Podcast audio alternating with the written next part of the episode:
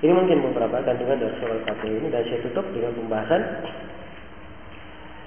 uh, beberapa pembahasan hukum yang terkait dengan surah Al-Fatihah.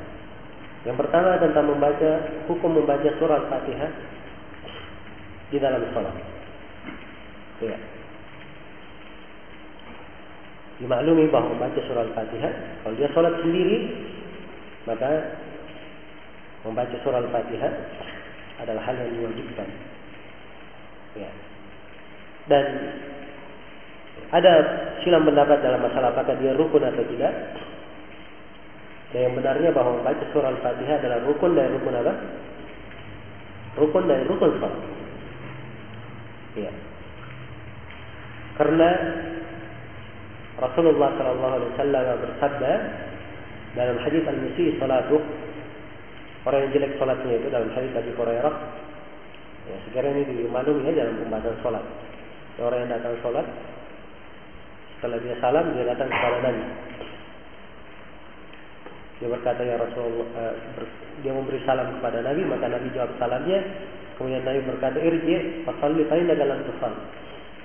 Kembalilah kamu sholat, kembalilah kamu sholat. Sungguhnya tadi kamu belum sholat. Padahal dia sudah sholat. Tapi karena sholatnya dikerjakan tidak memenuhi rukun, dianggap sholat yang batal. Sama artinya dia belum sholat. Maka orang ini pun kembali sholat. Kalau selesai datang lagi kepada Nabi beri salam. Nabi kembali jawab salamnya. Kembali Nabi berkata, Irji fasal di dalam tufal. Kembali kamu sholat, sungguhnya kamu belum sholat. Balik lagi dia sholat. Datang lagi kepada Nabi. Ya, Nabi ucapkan hal yang sama. Akhirnya orang ini berkata, Ya Rasulullah, La uhsinu ghaira.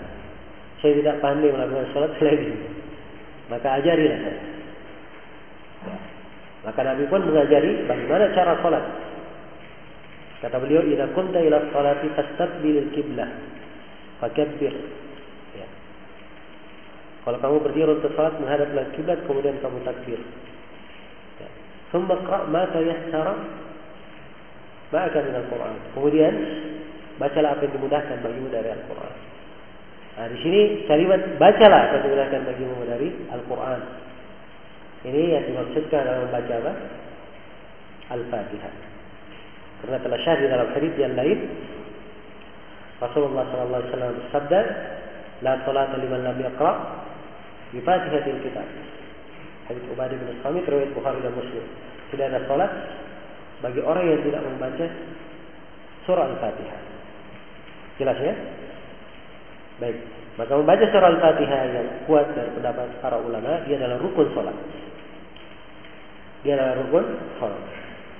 Rukun itu artinya apa? Kapan ditinggalkan? Sholatnya syah atau tidak? Sholatnya batal. Yang dikatakan rukun. Jelas ya? Baik. Karena dia empat kali dibaca, maka empat kali membaca Al-Fatihah.